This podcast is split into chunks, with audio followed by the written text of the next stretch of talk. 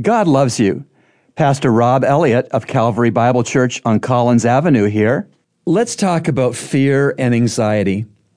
We all experience these feelings from time to time. For the believer in the Lord, Isaiah 41 verse 10 gives us instructions when facing our fear and or our anxiety. Listen, God says to you, do not fear, for I am with you. Do not anxiously look about you, for I am your God.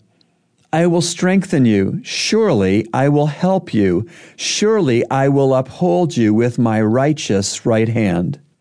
There are five ways to overcome your fear and anxiety in this one verse.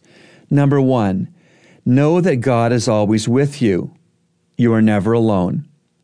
Number two, remember that your God is committed to you.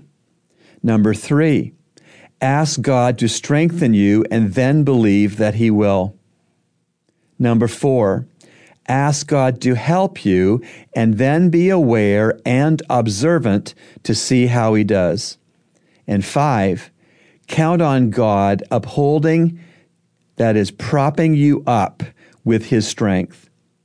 These five activities will work to reduce and then to eliminate your fear and anxiety whether you are scheduled to give a speech or you are facing heart surgery. Do not fear, for I am with you. Do not anxiously look about you, for I am your God. I will strengthen you. Surely I will help you. Surely I will uphold you with my righteous right hand.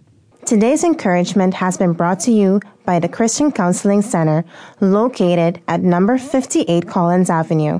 To reach the center, call us at 323 7000.